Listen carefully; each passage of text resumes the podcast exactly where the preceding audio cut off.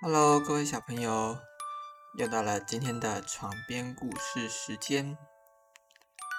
今天来和大家说一个爱喝酒的星星的故事。森林里有一群爱喝酒又喜欢穿着草鞋学人走路的星星。有一天，星星发现路边摆着几摊甜酒。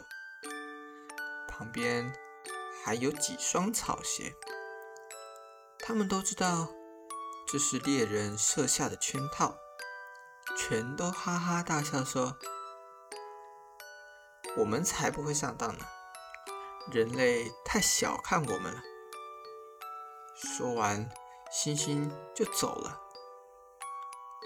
可是，这群猩猩心里老是惦记着那些酒和草鞋。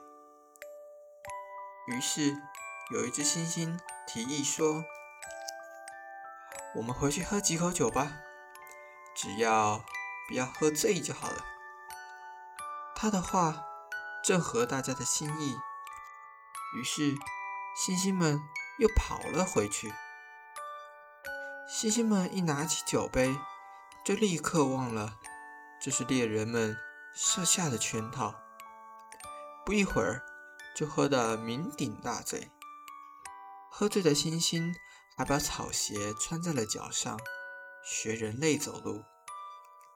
这时，埋伏在旁边的猎人看到时机成熟，一起冲了出来。